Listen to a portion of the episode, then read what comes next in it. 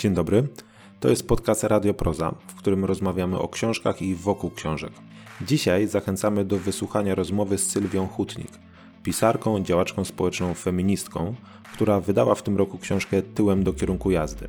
I właśnie o tę pozycję, autorkę podczas Bruno Schulz Festiwalu, pytała Olga Wrubel. Udanego odsłuchu.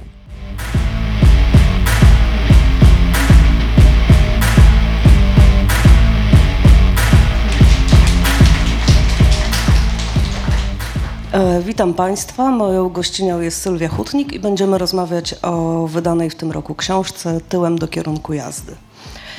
Zaczniemy klasycznie. Mm, kilka słów o książce. Ona ukazała się jakiś czas temu, natomiast zakładamy, że nie wszyscy mieli okazję jeszcze się z nią zapoznać, przeczytać, więc powiedz e, kilka zdań o swoich bohaterkach. Dobry wieczór Państwu. Rzeczywiście jest tak, że czasem osoby, które mnie widzą, od razu tłumaczą się, że jeszcze nie czytały tej książki, tak jakbym miała zaraz dać kserówki z testem, więc to dla Państwa, którzy nie czytali, mogą zostać. E, w skrócie, y, trzy bohaterki, trzy pokolenia. Babcia Stasia, która jest krewka, temperamentna e, i charakterna, dość zawzięta, bo ma prawie 90 lat i nawet na tak zwanym łożu śmierci nie za bardzo chce E, poddać się e, tej ułomności, jaką jest śmierć według niej.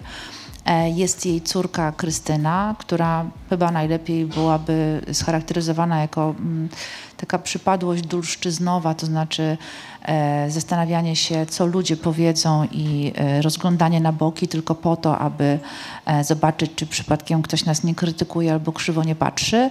No i jest wnuczka babci Stasi, e, czyli Magda, transpłciowa kobieta, e, lat 40 parę z e, dużego miasta, która podobnie jak wiele innych osób E, ma problemy materialne, ma problemy miłosne, próbuje jakoś e, nieść się na fali życia, no i oczywiście mm, poukładać relacje głównie ze swoją matką. E, I jakkolwiek są one trudne i napięte, to gdzieś ten taniec wzajemnych, może i pretensji, ale jednak przyciągań się i odpychań trwa przez ten cały czas. Cóż mogłabym jeszcze opowiedzieć? Rzecz dzieje się trochę kiedyś, czyli w 1955 roku, a trochę współcześnie. E, a to kiedyś głównie e, opowiadane jest przez babcię e, Stasię, co w pewnym sensie jest też graniem z takim nawet nie mitem, ale powiedziałabym taką wręcz kalką językową, jaką jest szary PRL i próba pokazania, że niekoniecznie E, był taki bezbarwny, jak się go przedstawia albo próbuje przedstawić. Mm, I jest to też w dużej mierze, a przynajmniej tak starałam się, żeby było, e, laurka e, ku wolności i autoekspresji. Mhm. To może w tym miejscu zapytam Cię o źródła, które mnie bardzo interesowały, bo książka zaczyna się od niesamowicie barwnego i mocnego opisu zdarzenia, które chyba nie jest zbyt dobrze znane co jest dziwne, bo ono ma jakby niesamowitą moc ikoniczną. E, jest to Światowy Festiwal Młodzieży, który odbył się w Warszawie w 1955 roku. I chciałabym, żebyś troszkę o tym opowiedziała. Um, o tym wydarzeniu opisałam w swoim doktoracie, który poświęcony był e, życiu codziennemu w Warszawie w latach właśnie 1954-1955. Wtedy, ponieważ to był doktorat z kulturoznawstwa, w dużej mierze opierałam się e, na literaturze, na filmie, no, przede wszystkim Tyrman, zarówno e, dziennik, jak i e, powieść Zły, która premiera miała pod koniec 55 roku, ale przecież powstawała od połowy 54. E, ale również e, skupiałam się na dyskursach i tym, w jaki sposób przedstawiane było ówczesne życie codzienne stolicy w gazetach codziennych, ale też w takich tygodnikach jak Przekrój, Kobieta i Życie i tak dalej. Mm, no i rzeczywiście y, ten festiwal y, to była bardzo ważna rzecz w połowie lat 50. w Warszawie, a to z tego względu, że miał być on z pewnego rodzaju wizytówką czy takim przedłużonym apelem ku czci fajności systemu komunistycznego. Stąd zaproszono delegatów i delegatki właściwie z całego świata i to biedne miasto, które dopiero podnosiło się z gruzów, musiało nagle przyjąć naprawdę no, tam ponad chyba 30 tysięcy osób z przyległościami, no bo i dziennikarze, dziennikarki, dyplomaci i cała, cały ten y, sztafaż wokół e, musiał się pojawić, a wszystko to przez dwa tygodnie, więc można powiedzieć, że prawie cały rok y, Warszawa żyła przygotowaniami, a potem sprzątaniem i tak zwaną ewaluacją, czyli zastanawianiem się właściwie w związku z czym na przykład mamy stadion dziesięciolecia i co teraz z tym zrobić. E, ale oczywiście ten przyspieszony kurs y, nie tylko gościnności, ale i właśnie pokazywania się od najlepszej strony w warunkach nieco przykurzonych i, i trudnych. E, był też e, początkiem zastanawiania się, jak to miasto powinno wyglądać, a na pewno w jaki sposób powinno się żyć. W 1954, kiedy ukazał się pierwszy numer miesięcznika dookoła świata i ludzie w ogóle mogli z jakichś niewyraźnych zdjęć zobaczyć, jak wyglądają osoby inne niż na przykład białe, albo jak wyglądają inne światy, mogli bardzo szybko zobaczyć te postaci i opowieści o tych światach w 3D.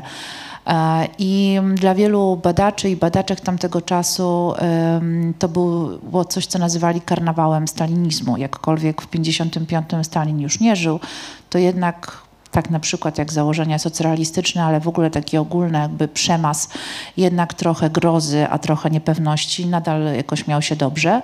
E, a tutaj dwa tygodnie i to przełom lipca i sierpnia, więc gorące dni, wszyscy spoceni, latają w kółko po, po mieście, w różnych e, jego miejscach od reprezentacyjnych, jak niedawno wtedy oddany do użytku Plac Konstytucji przez e, Pole Mokotowskie, Frascati, no właściwie całe, całą część, e, powiedzmy, centralną miasta.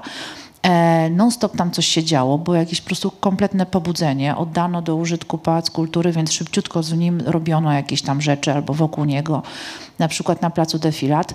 Non-stop ktoś kogoś uczył tańców ludowych. E, e, kwitły mniej lub bardziej oficjalne elementy integracji, stąd dziewięć miesięcy później jakoś taki był ogólny wysyp na porodówkach.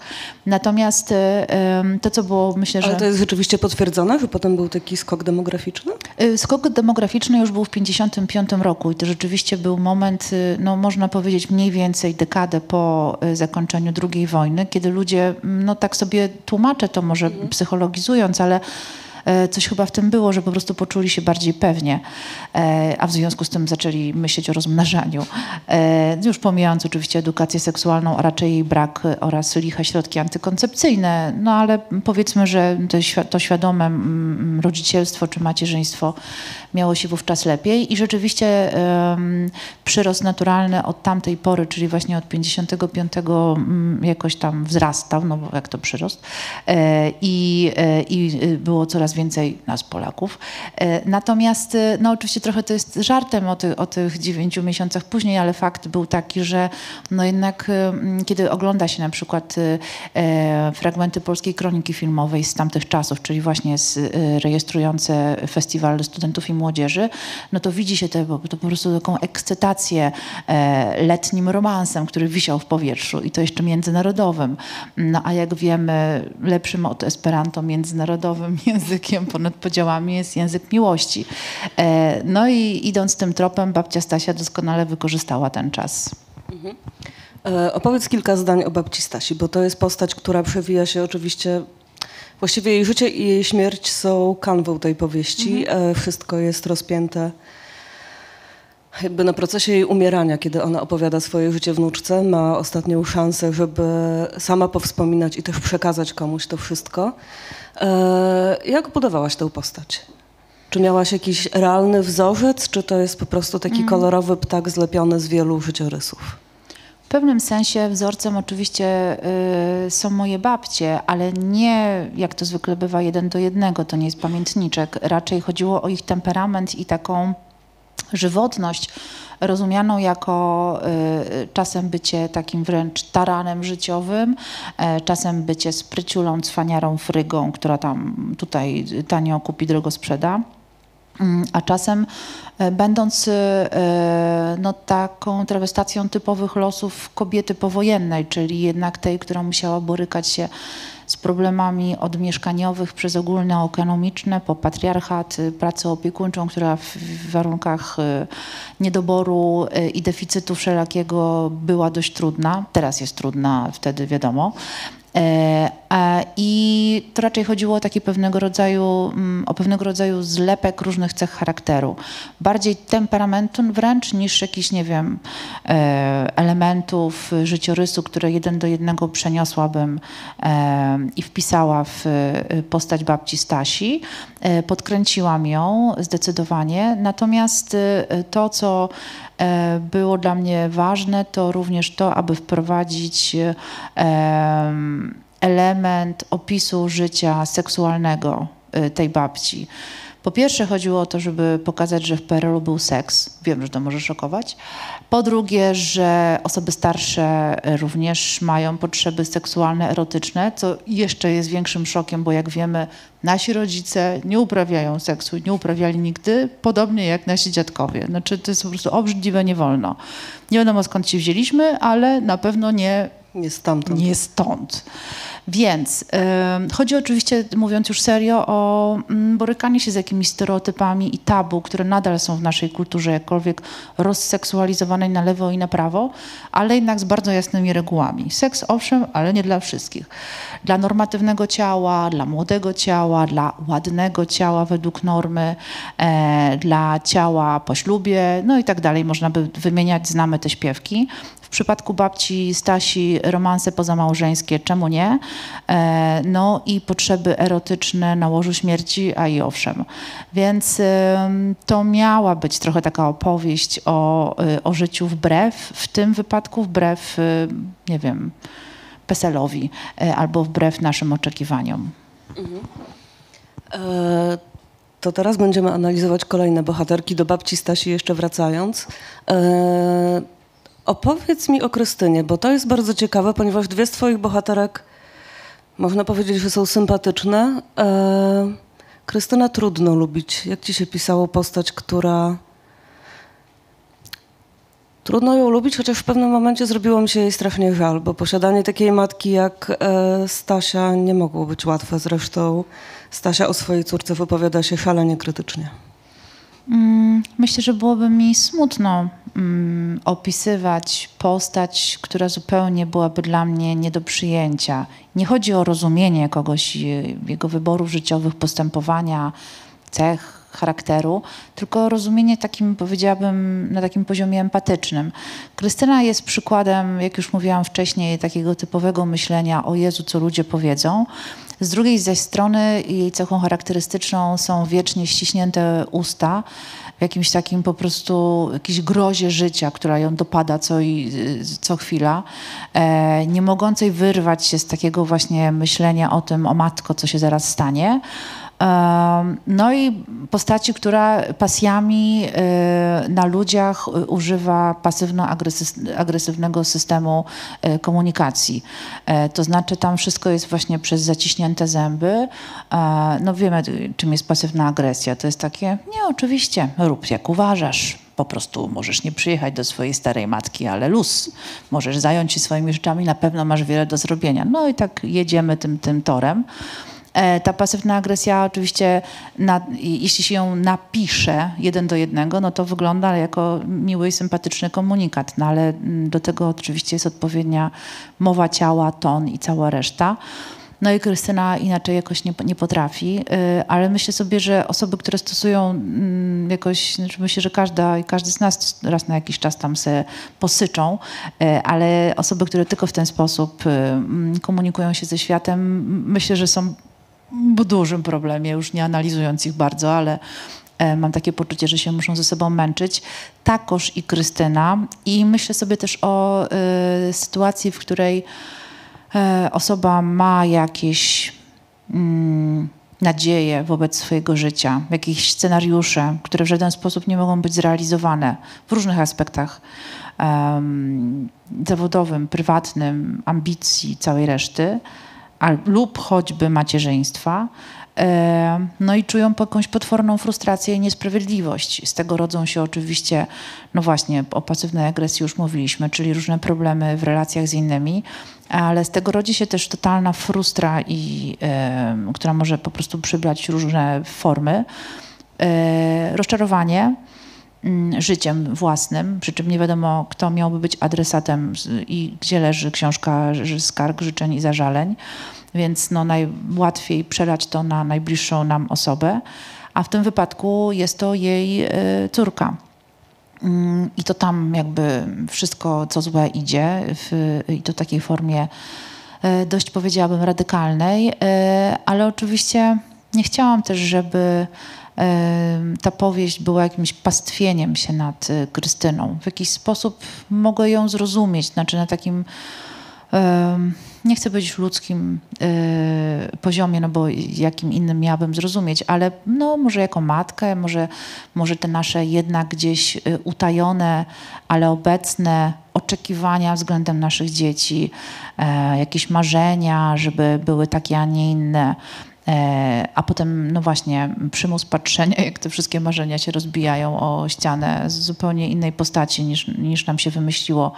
To chyba był taki moment, w którym poczułam, e, że jest mi żal Krystyny i dlatego skręcałam w tej powieści w ten sposób, żeby gdzieś ta skomplikowana, lecz jednak relacja e, z córką gdzieś się poprzecinała, chociaż strasznie koślawo, ale jednak.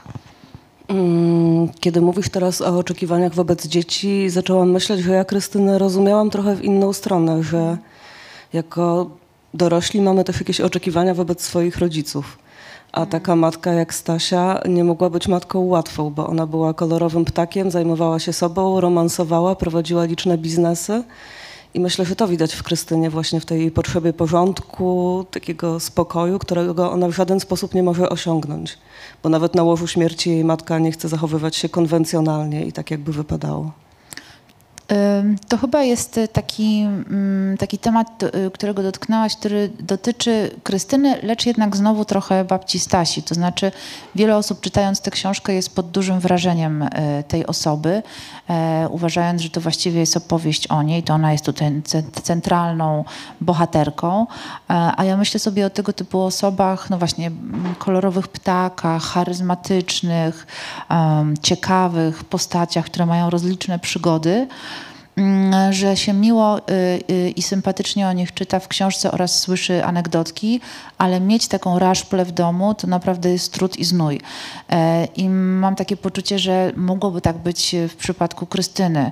E, I to, jest, to są te wszystkie sceny, kiedy no właśnie chcemy mieć normalną mamę na wywiadówce, a, a ta nie przychodzi, by się upiła, albo na przykład przychodzi, ale w ogóle myli klasy, y, nie wiem, zasłania innym wielkim kapeluszem, e, no i i, mówi za głośno i robi nie to, co mama, mama stereotypowa powinna mówić. Mm, w tym sensie to jest no, jednak taki moment, kiedy trochę się czujemy zażenowane, trochę mm, właśnie mamy oczekiwania, które absolutnie nie zostają spełnione, e, ani nawet wysłuchane. E, I, no i to jest w ogóle też trochę historia o tym, że życie z takimi osobami, które, które jakoś nie mieszczą się w schematach, jest trudne. E, I e, no to powie pewnie większość, e, nie wiem, dzieci, które napisały biografię swoich znanych rodziców, że tam może, może i były Oscary, ale tak niekoniecznie. Ale nie było obiadu. No niekoniecznie obiad, dokładnie. Mhm. Dobrze, i została nam w takim razie trzecia bohaterka, która z kolei ma trudną relację ze swoją matką, ale bardzo bliska jest jej babcia, czyli to jedno pokolenie przeskakuje. I jest to Magda, która urodziła się w ciele chłopca, ale jest kobietą i dokonuje tranzycji. I chciałabym, żebyś opowiedziała z kolei, jak budowałaś tę bohaterkę, bo tutaj to już jest bardzo konkretna wiedza o procesie tranzycji, jak to wygląda. Czy rozmawiałaś z osobami, które przeszły tranzycję, czy po prostu to były jakieś inne źródła? Znam osoby, które przeszły y, tranzycję, są trans mężczyznami, trans kobietami, y, więc o tyle było mi łatwiej, łatwiej, że znałam te osoby i jakkolwiek niekoniecznie, a raczej głównie nie rozmawiam z nimi o kwestiach hormonów, mhm. tak jak z większością osób, ale, ale gdzieś bliskie mi były ich historie. Część tych osób to działacze, działaczki, więc też łatwiej jest im dzielić się swoimi często też dość intymnymi doświadczeniami po to, żeby edukować inne osoby. E, oczywiście mm, obejrzałam dużo różnych filmów dokumentalnych, czytałam książki, oglądałam też na przykład kanały transpłciowych kobiet na YouTubie i to z całego świata. Znaczy barierą był język, więc musiało być po angielsku albo polsku.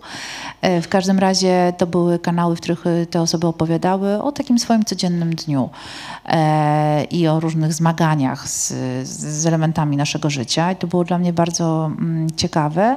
Nawet jeżeli bezpośrednio tych wiadomości e, nie wykorzystywałam w książce, no to gdzieś one budowały tę postać. No ale w przypadku Magdy jednak nie chciałam wyjść na e, pseudosojuszniczkę, której się wydaje, aczkolwiek myślę, że to jest w ogóle bardzo ciekawe napięcie i temat między byciem pisarką, gdzie jednak uważam, że mam prawo powymyślać, to nie jest reportaż ani dokument na tak zwanych faktach autentycznych, e, a w związku z tym ja naprawdę mogę sobie pofolgować. Z drugiej ze strony, no właśnie dlatego powiedziałam o napięciu, opisywanie doświadczeń bardzo specyficznych osób, które w Polsce są bardzo często ofiarami mowy nienawiści, prześladowań, dyskryminacji. E, więc e, pomyślałam, że wyjdę z tego mm, klinczu w ten sposób, że napiszę to, co autorka ma na myśli e, i co sobie wyobraża, ale potem ten już gotowy tekst całości, tak żeby to był też ten kontekst bohaterki w całej książce, że przekażę go osobie właśnie z takim doświadczeniem i już po raz kolejny współpracowałam przy konsultacjach merytorycznych tekstu o transpłciowych bohaterkach, E, z Emilią Wiśniewską, e, czyli prezeską Fundacji Transfuzja, która też już po raz kolejny mm, wykonywała taką pracę, e, która miała za zadanie no, zobaczyć, jaki to jest język, zobaczyć, czy te konteksty nie są zbyt właśnie stereotypowe. I jakoś poczułam się. Hmm, bezpiecznie, kiedy Emilia przeczytała tę książkę i y, właściwie nie miała jakichś uwag, aczkolwiek dla, dla, dla niej było to dość zaskakujące, że y, transpłciowość Magdy jako bohaterki jest dopiero gdzieś tam w połowie książki, że to nie jest ta główna oś, a dla mnie to było bardzo ważne, bo y, to nie tylko chodzi o taką, mm, nie wiem, strategię przemycania tematu, chociaż troszkę też, y, ale y, takiego pokazania, że jakby zanim ta tożsamość psychoseksualna wjedzie na wrotkach, to my się możemy utożsamić z Magdą, bo nie może znaleźć sobie miłości, bo nie może spłacić kredytu, bo ma beznadziejną prekariacką robotę, bo odwiedziła Lombard, bo nie ma innego, innej możliwości, jakoś przybliżyć ją i pokazać, pokazać, że to są w pewien sposób ogólnoludzkie tematy, czy wręcz problemy, e, zwłaszcza w jakiejś tam pewnej grupy społecznej e, i że, że ta transpłciowość, mówiąc brzydko, nie zwalnia ich, albo że ona nie jest właściwie jedynym tematem, mm, e, na, na, na, o którym możemy porozmawiać z, z, z taką Magdą. E, więc, e, mm, więc jakoś Emilia przy, nie wiem, przyjęła ten mój e, sposób patrzenia na, na Magdę i wprowadzania jej jako, jako bohaterki do literatury. Mhm. Chciałam Cię zapytać o wspólnoty, bo Twoje bohaterki wydają mi się bardzo samotne. One są odrębne. Krystyna wydaje mi, nie Krystyna, przepraszam, Stasia wydaje mi się że nie ma za bardzo szans na nawiązanie jakichś więzów koleżeństwa z innymi kobietami, bo ona za bardzo odstaje, jest taką romansową dziewczyną, mm. więc stanowi spore zagrożenie. E, Krystyna jest zamknięta w swoich frustracjach, z kolei Magda obraca się w jakiejś wspólnocie, natomiast e, i tak czuje się przez większość czasu dramatycznie samotna i sama ze swoimi problemami. I zastanawiałam się, czy to był świadomy zabieg, czy po prostu tak jakoś wyszło, że one są pozbawione wszelkiego wsparcia w pewnym sensie. Wiesz, jeśli miałabym y, szukać gdzieś siebie w tym tekście, oczywiście nie, nie nachalnie i nie za wszelką cenę, ale jeżeli miałabym pokusić się o taką poniekąd autoanalizę, e, to raczej właśnie tu bym jej upatrywała, to znaczy patrzenia na życie trochę jednak przez szkło, przez, przez szybę może w ten sposób, to znaczy bycia w środku, a jednocześnie bycia bardzo wsobną. Mm, zwykle mówi się o takich osobach, że są introwertyczne. Nie oznacza to, że leżą tylko pod kocykiem e, i piątki spędzają e, z mm, serialami i chipsami ja, e, ale że tak naprawdę um, uwielbiają być paradoksalnie wśród ludzi, tak jak właśnie teraz jesteśmy, czy nie wiem, część z nas może będzie wieczorem na jakiejś gali, gdzie będzie dużo small talków, dużo rzeczy się będzie działo i będziemy być może królowymi te, tego oto społecznego przedstawienia, mniej więcej przez godzinę, dwie, a potem trzeba będzie bardzo szybko uciec do tego kocyka. I to na tym polegają osoby introwertyczne i tak działają, że się naładowują bateriami i mogą też naładować innych. W ogóle tutaj jakby jest wzajemny potlacz y, y, krąży, e, tylko że potem muszą jednak, jednak być same, a to dlatego, że z różnych względów oczywiście, nie, nie będę teraz jakoś um, robiła uogólnień, ale w moim przypadku to jest też tak, że ja po prostu prędzej czy później mam poczucie, że tam nie pasuje. I właściwie na pytanie, no to gdzie pasujesz, to właściwie też nie umiem sobie do końca powiedzieć. E, bo kiedy zostaję w łóżku z kocykiem, to mi jest smutno, bo na przykład mogłabym być na tym raucie, z którego właśnie uciekłam, więc no to tak e, niekończące się miotanie, ale to jest taki moment zawieszenia. Y, wcale on nie musi być jakiś smutny i rzewny, bo to nie jest mhm. historia o samotności w tłumie, bardziej o takiej jakiejś odrębności. Może to moż, można by zinterpretować, czy wręcz zanalizować w ten sposób, że oto y, umiesz być sama ze sobą, bo to podobno terapeuci lubią. Jak umiesz sama być ze sobą, wesoło spędzać czas, nie nudzić się i wiadomo. E, a może to jest opowieść o tym, że tak naprawdę nasze życie jest jakoś niekomfortowe i tego już absolutnie nie lubią terapeuci, a na pewno coache, bo oni chcą, żebyśmy się dobrze czuli wszędzie i żeby nie było problemów.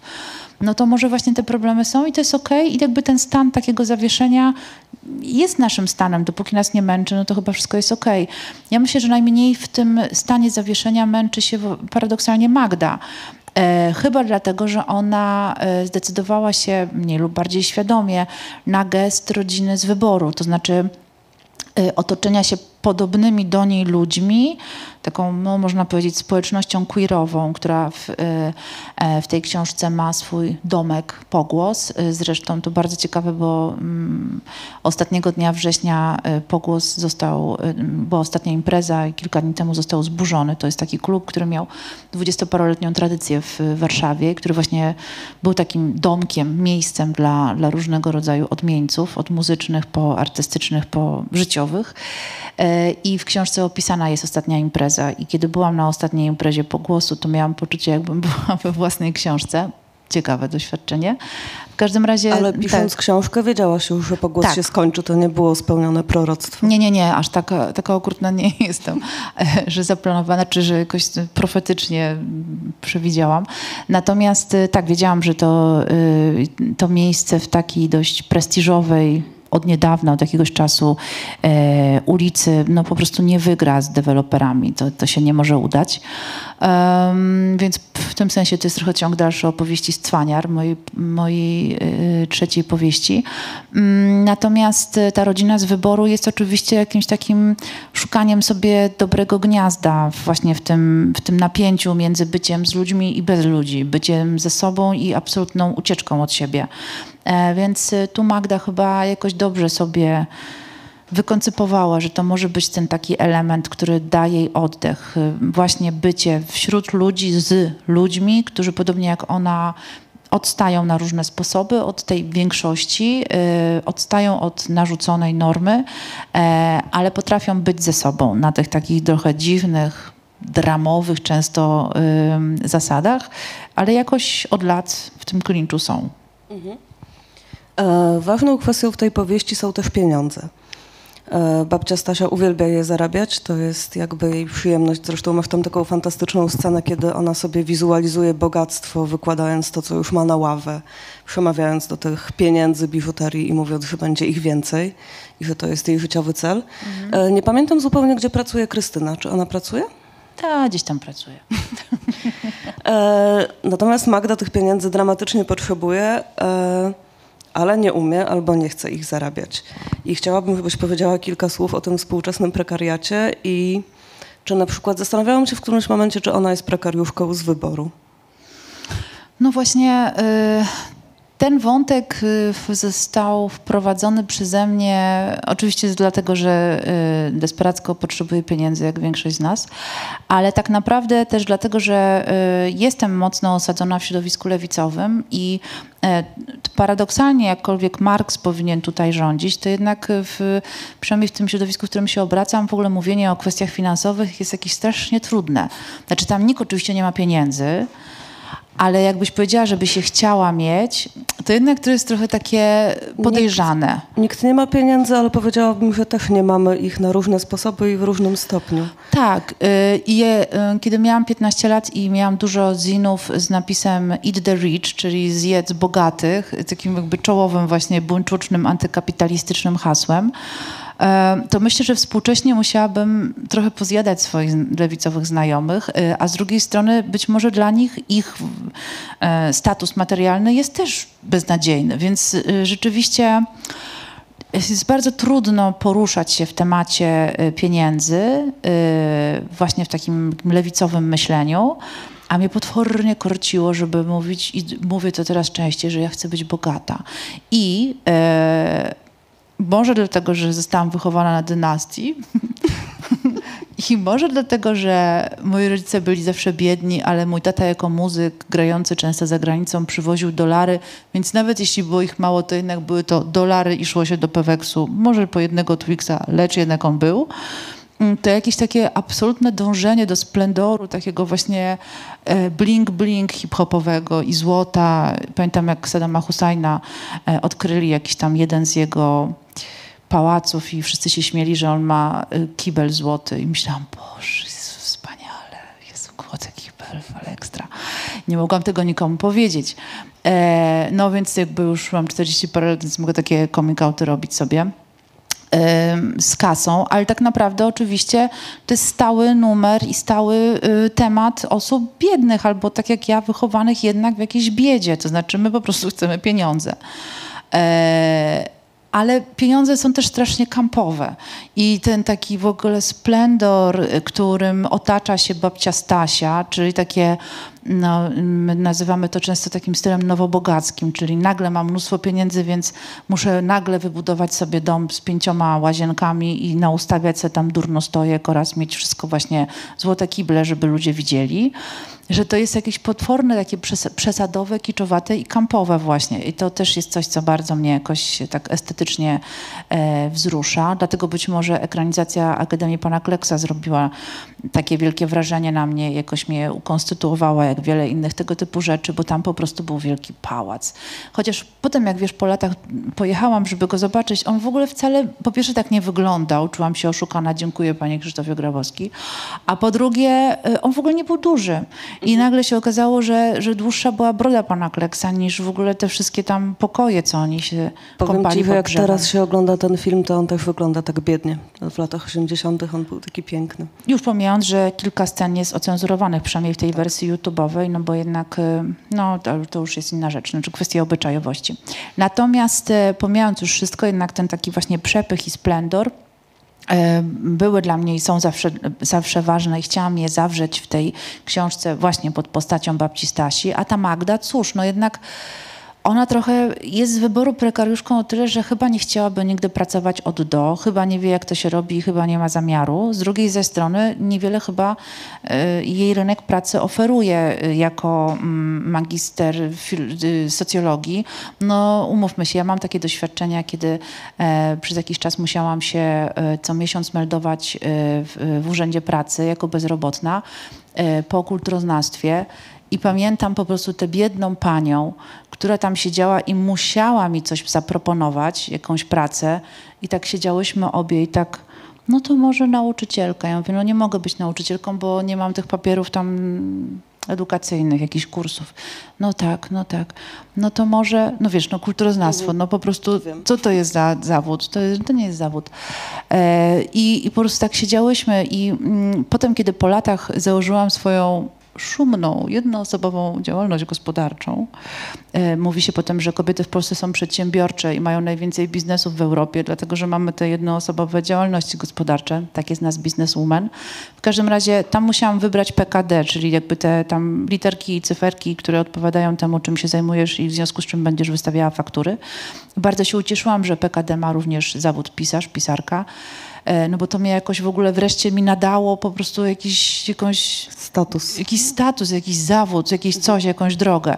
E, zresztą w moim PKD, które jest dość e, jakby takie obszerne, oprócz zawodu pisarza, tam mieszczą się też na przykład działalność artystyczna cyrkowa, a kiedy rozszerzyłabym to o jedną cyferkę, to jeszcze nawet prowadzenie zakładu pogrzebowego.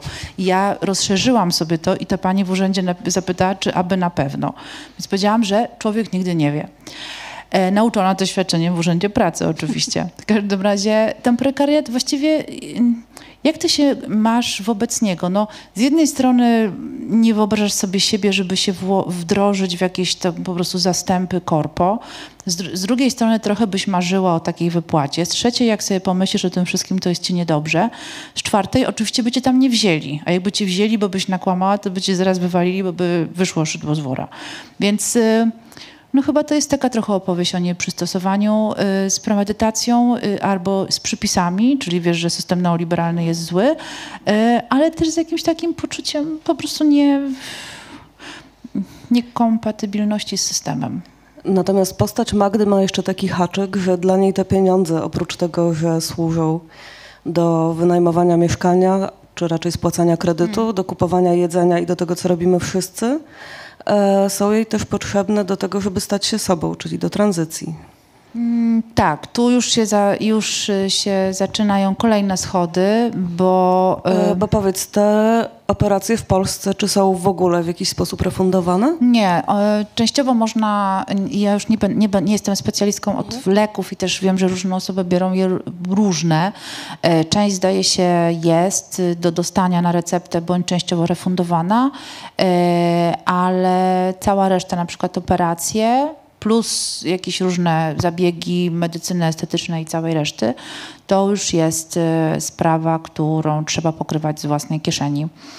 Bądź wsparcia ze strony znajomych, rodziny, jeśli, jeśli ma się szczęście i ta rodzina jest wspierająca.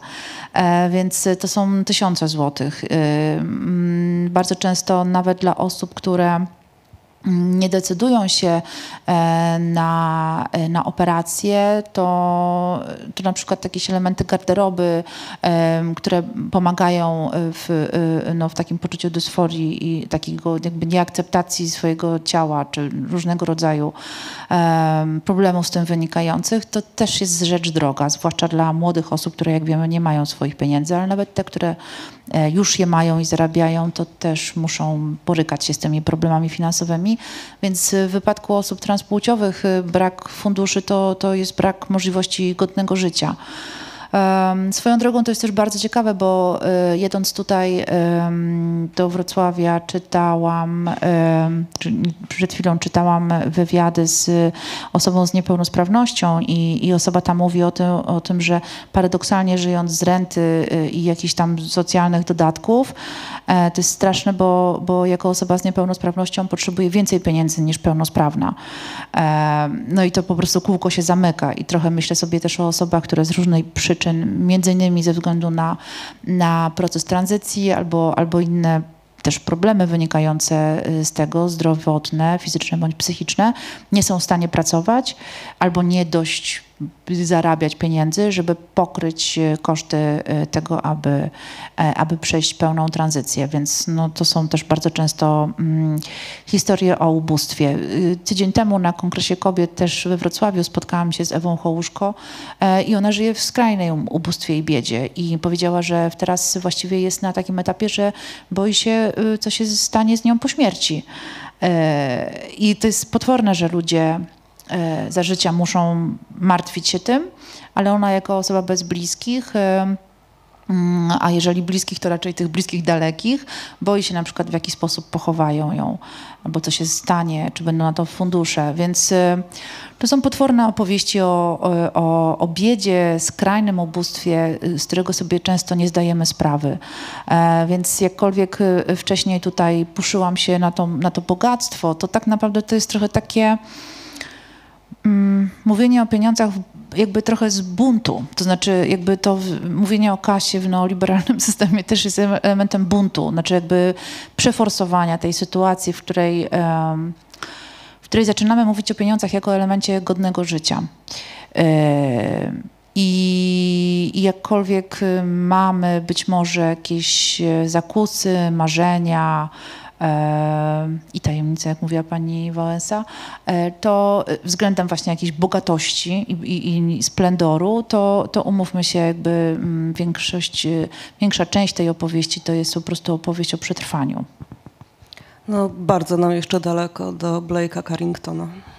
Tak, y, chociaż w każdej z nas drzemie trochę Alexis i trochę Crystal. I to właśnie to jest ta, ten dualizm życia. Mhm. E, chciałam cię też zapytać o mężczyzn w twojej powieści, a właściwie o ich brak. Tam są, e, myślałam o tym, że tam są sami nieobecni mężczyźni. Wielka miłość e, babci Stasi znika. Ona wychodzi za mąż trochę z konieczności, trochę z rozsądku, trochę też z jakiegoś cwaniactwa w pewnym sensie. Ojciec Magdy to jest ciekawa postać, bo kiedy myślałam o tym, że u ciebie pojawiają się głównie osoby wykluczone albo w jakiś sposób samotne, to on mi przyszedł do głowy, bo on z kolei jest związany z mniejszością romską. I chciałam cię zapytać też o ten wątek. Tak, no, mniejszość romska y, wzięła się bardzo jakoś nieambitnie z filmu do, y, y, fabularnego o Zenku Martyniuku, kiedy uzmysłowiłam sobie, że w dużej mierze y, to pierwsze jakby disco polo, takie właśnie z początku lat 90., je, jeszcze zwane muzyką chodnikową czy tam podwórkową, mające też trochę e, być może mm, korzeni w jakimś takim folklorze, miejskim bardziej niż wiejskim, przynajmniej jeśli chodzi o tak zwany przekaz, e, to w dużej mierze opierało się też na, e, na związku z kulturą romską, głównie muzyczną. E, no nie jestem jakby teoretyczką muzyki, żeby teraz prześledzić tutaj dokładnie, który akcent, nomen omen, stamtąd pochodzi, ale, mm, ale gdzieś to się czuło i w tym filmie rzeczywiście to było pokazane. E, I pomyślałam sobie, że to oczywiście jest jakiś przejaw też no, klasizmu, wiadomo, ale um, też takiego braku po prostu zaufania do tego, że czasem te kultury się przenikają w sposób, o jakim większość może by sobie wcale nie marzyła, ale tak jest i tyle. E, no ale no, to też jakby był taki moment, w którym, e, w którym pomyślałam sobie, że um, że mniejszość romska w Polsce y, jednak cały czas gdzieś jest na jakiś potwornych... Ciechocinku. Ciechocinku się... oczywiście. Don Wasyl i okolice, i który tam też oczywiście występuje, no bo trudno, żeby nie. E, no i mamy papuszę jako taką, y, taki trochę symbol, proszę bardzo, jesteśmy tolerancyjni. Z drugiej zaś strony to oczywiście już było, było po napisaniu tej książki, kiedy, e, kiedy rozpoczęła się wojna w Ukrainie i mniejszość romska stamtąd uciekała. To rząd polski zgłosił się do różnych stowarzyszeń romskich w Polsce i mówiąc, y, zaopiekujcie się tymi swoimi.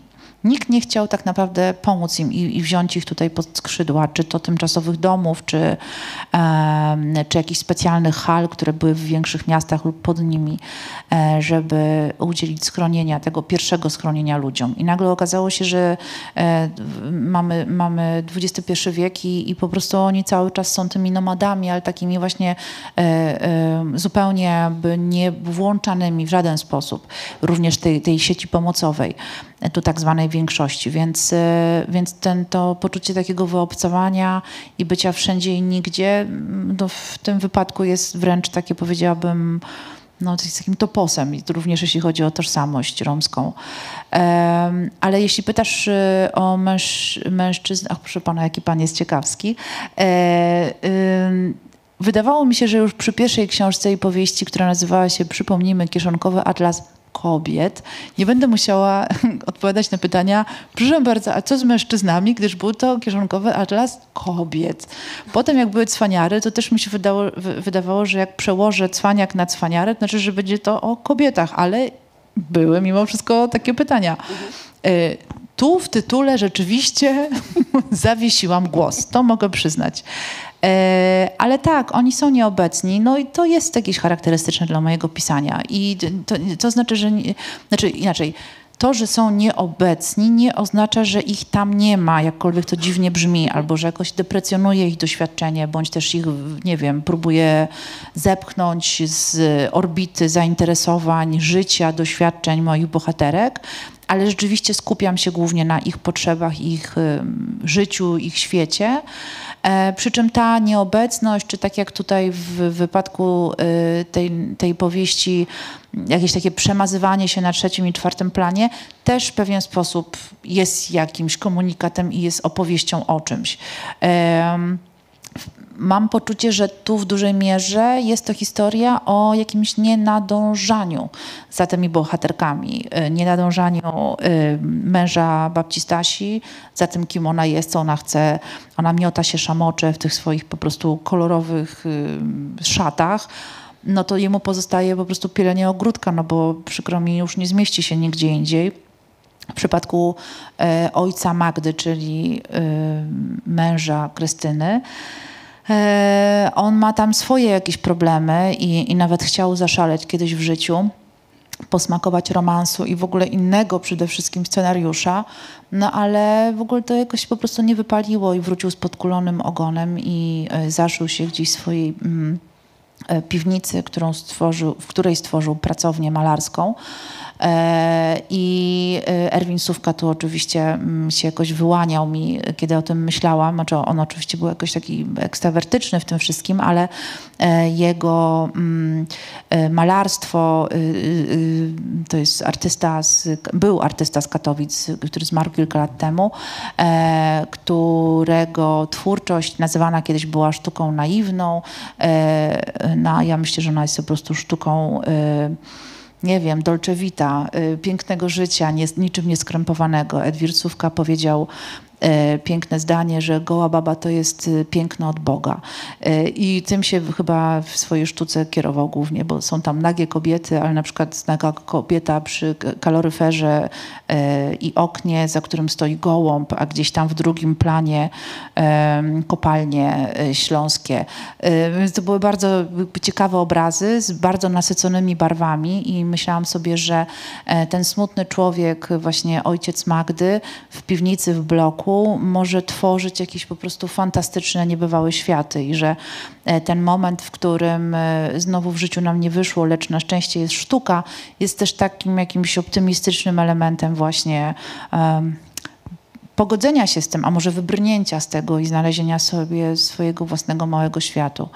Um, a cóż, jeśli chodzi o resztę mężczyzn, no tak, oni przytaczają się, tam są oczywiście jakieś opowieści o romansach z aplikacji randkowych i, i tym podobnych, natomiast w większości no, e, to są też postaci, które na przykład są niebinarne albo są drag queenami, więc właściwie ich tożsamość też nie wiadomo jaka jest. Um, i one gdzieś nam się wymykają. E, o ile kobiety są tutaj jakby przed nami i, i możemy... Mm, dostrzec ich losy, mniej lub bardziej się z nimi albo e, e, albo jakoś, nie wiem, zrozumieć je, spojrzeć na nie, albo, albo z siebie w nich zobaczyć, o tyle mężczyźni rzeczywiście są jakimś takim po prostu takimi efemerydami, mhm. E, które są nie do końca um, uchwytne jako postaci może nawet nie do końca domalowane, jeżeli miałabym używać jeszcze tej symboliki e, malarskiej. I to też jest jakiś komunikat. Mhm. E, zadałam to pytanie trochę nie na zasadzie właśnie, żebyś tłumaczyła się z braku mężczyzn, ale myślałam, e, myślałam o różnych nurtach feminizmu, bo mhm. ostatnio mnie to właśnie zainteresowało, że pojawiają się głosy, że jakby kobiety mają już tak wspaniale, że teraz czas e, ze szponów patriarchatu wyciągnąć tych biednych mężczyzn, którzy nic nie rozumieją, nie kumają emocji i że czas się zająć teraz ratowaniem ich. Tak, hashtag What About Men. Kiedy Miałam różne spotkania autorskie dotyczące mojej poprzedniej książki, opowieści na dobranoc dla młodych buntowniczek, książki skierowanej, jak sama nazwa wskazuje, do młodych buntowniczek, do młodych dziewczyn, dziewczynek, które y, poznawały, to był kolejny tom z całej serii, poznawały e, prawdziwe y, postaci opisane przeze mnie, kobiety, które no, w różnych momentach życia musiały stać się buntowniczkami, żeby zrealizować swoje marzenia albo plany, no to słyszałam bardzo dużo różnych głosów. No dobrze, ale a co z tymi biednymi chłopcami?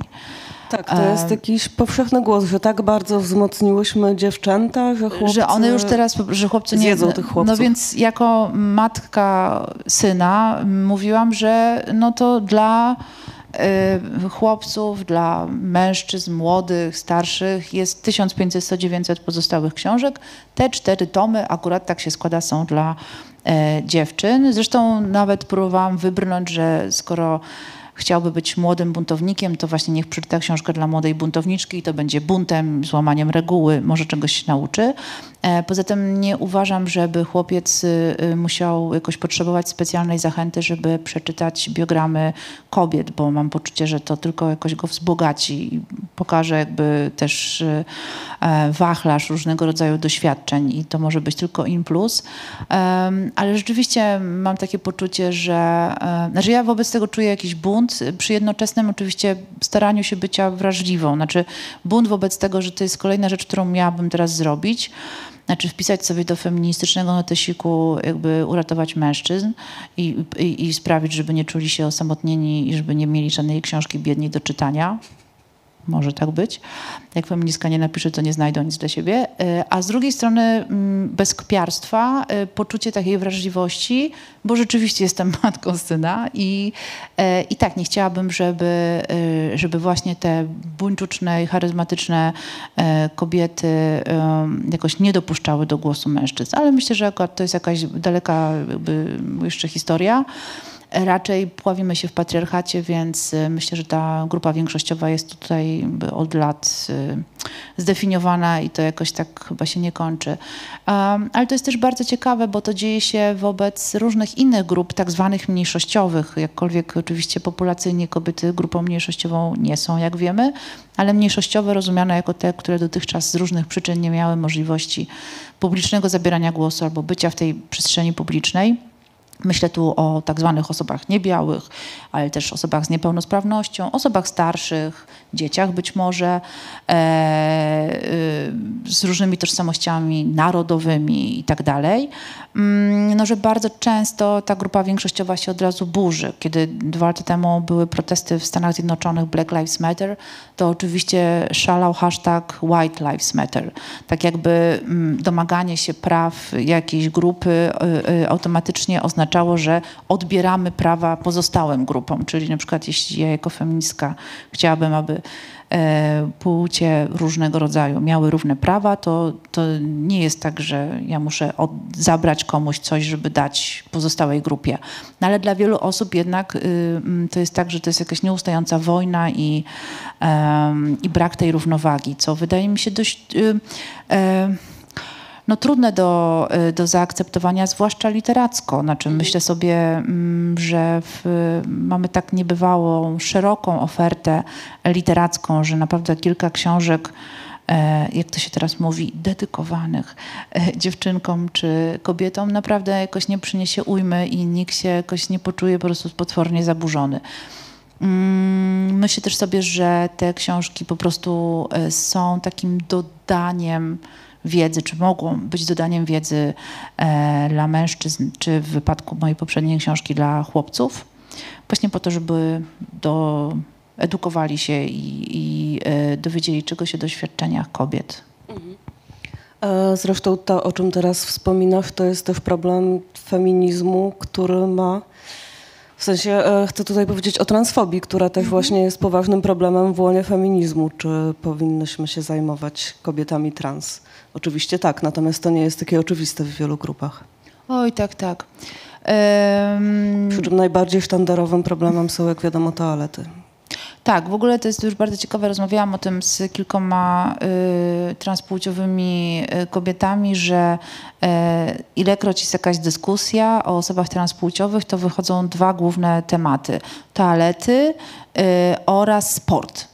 Tak jakby po prostu, czy, czyli historię, kiedy Ach, czyli tak. kobieta na tam y, hormonach i tak dalej.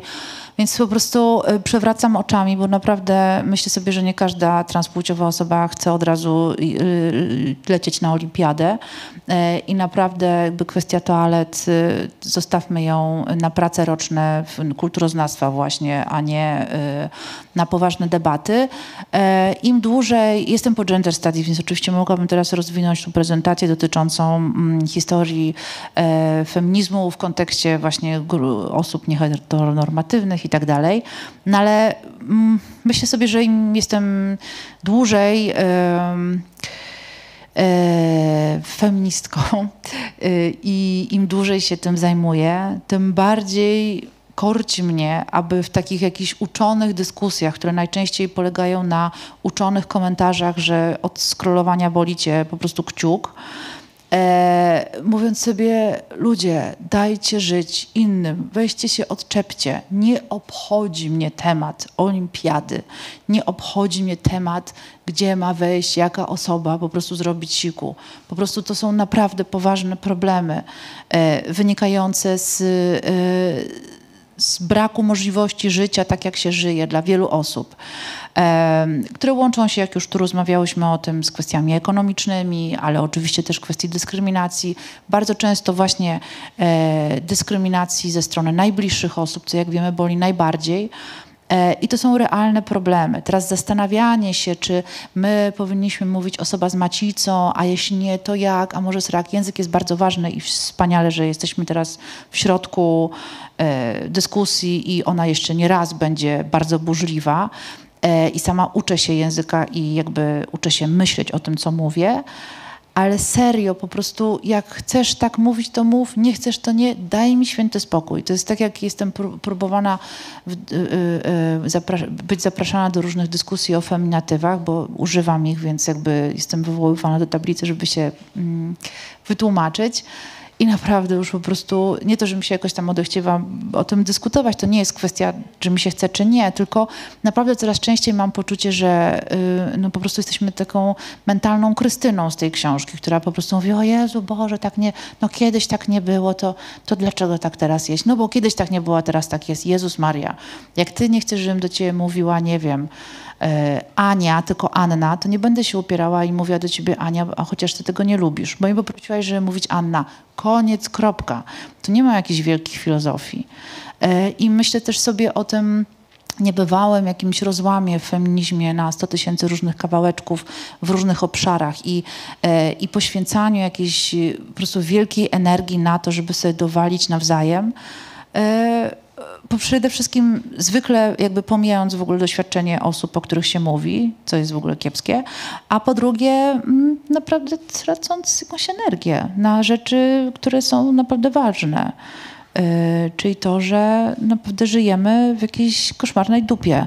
Yy, yy, kryzysu klimatycznego, inflacji i ubóstwa wielu, wielu osób, tysięcy grup różnych, nie tylko osób jako jednostek, mm, wojny za granicą i naprawdę e, po I prostu dajmy pandemii, żyć. która się skończyła, ale nie była pewnie ostatnią pandemią, której Tak, doświadczymy. to jest dopiero początek i y, ważne są bardzo prawa człowieka. Myślę sobie, że jeżeli będziemy nadwyrężać y, podstawowe wartości, y, udając, że ja tylko zadaję pytania, co to już nie można teraz porozmawiać? Znaczy, o czym tu rozmawiać, jeśli chodzi o prawa człowieka? Znaczy, nie zapraszam do dyskusji, bo nie ma o czym. Po prostu to są wartości podstawowe. Każdy ma prawo żyć jak chce. Dziękuję, do, do widzenia. E, I to jest świetny komunikat, żeby zakończyć tę rozmowę, bo już nic lepszego nie powiemy. Radykalna Chyba. puenta. Radykalna puenta. E, Natomiast chciałabym zapytać Państwa, czy mają Państwo do autorki pytania? Albo czy mamy jakieś pytania pod e, relacją na Facebooku? W internecie pytań nie ma. Nie ma. A na sali? Nie ma tak, że wyczerpałyśmy temat. Zagadałam, zagadałam i wszyscy. A to w takim razie jest jedno pytanie, bo e, panie na tutaj nawiązały tak do tego tematu e, sportu. E, I to wydaje mi się, tutaj pani Sylwia tak trochę powiedziała, że są ważniejsze sprawy, ale biorąc pod uwagę i masowość wydarzeń sportowych i zasięg, e, jaki one generują, chociażby z racji tego to może być bardzo ważna rzecz, wa bardzo ważny element tej dyskusji, ponieważ on po prostu dociera do osób, które na co dzień się tym tematem nie zajmują. E, I też trochę mam wrażenie, że wiele osób, wiele chociażby feministek zajmujących się tymi sprawami bardzo deprecjonuje ten e, temat, ale też dorobek feministek, które działają na polu sportu właśnie.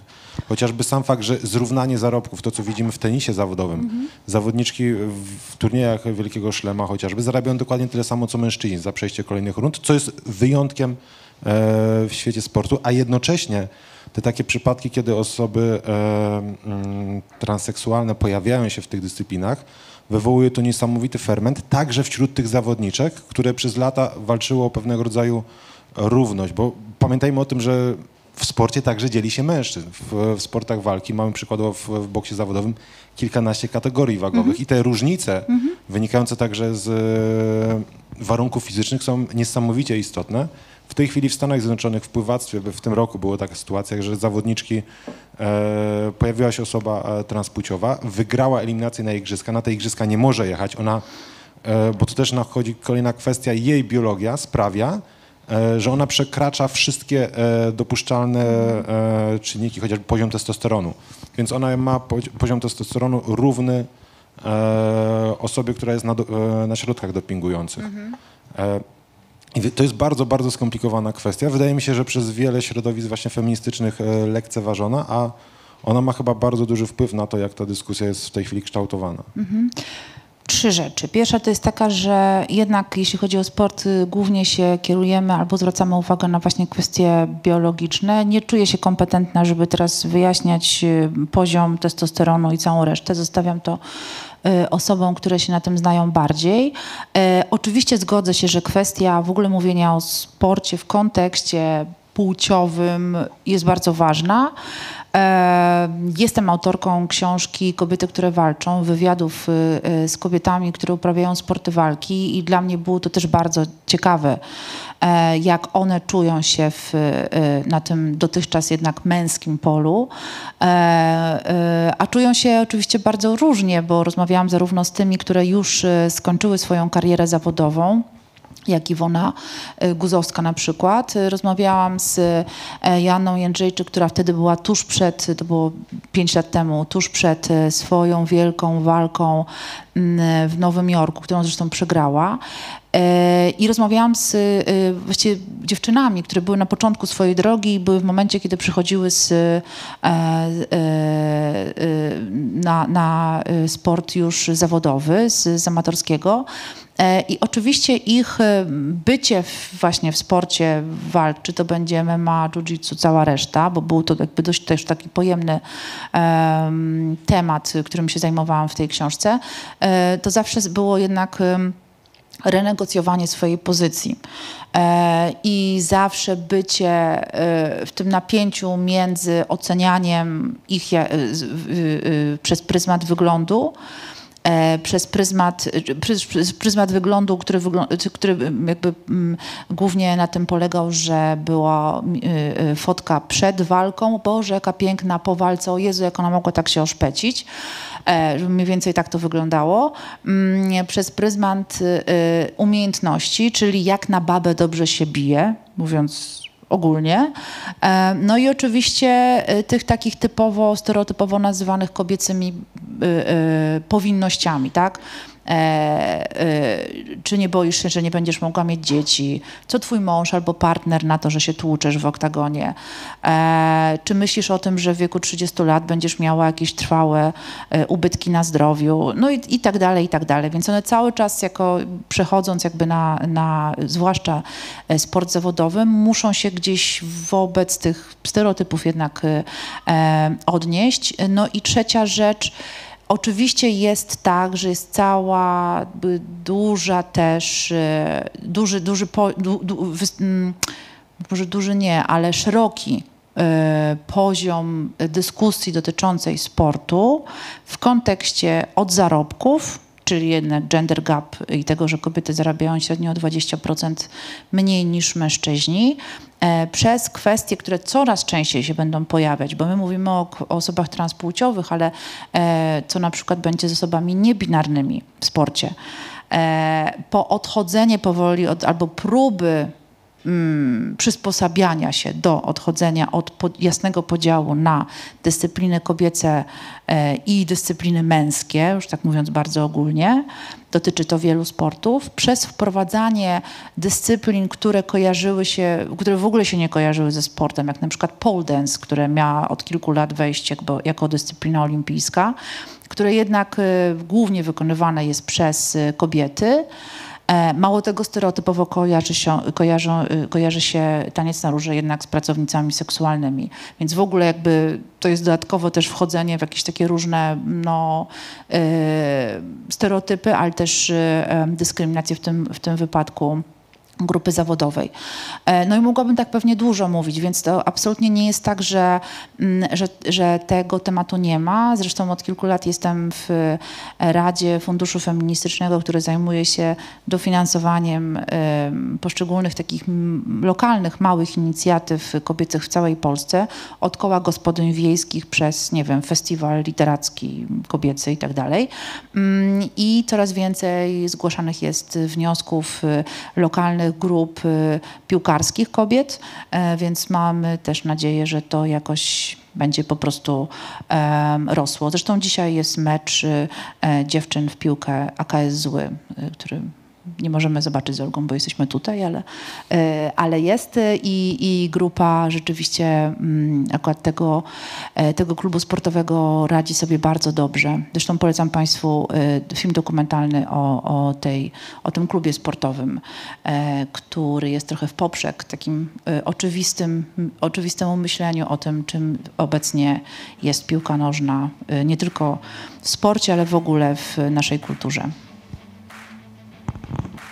E, czy mają Państwo jeszcze jakieś pytania? Nie.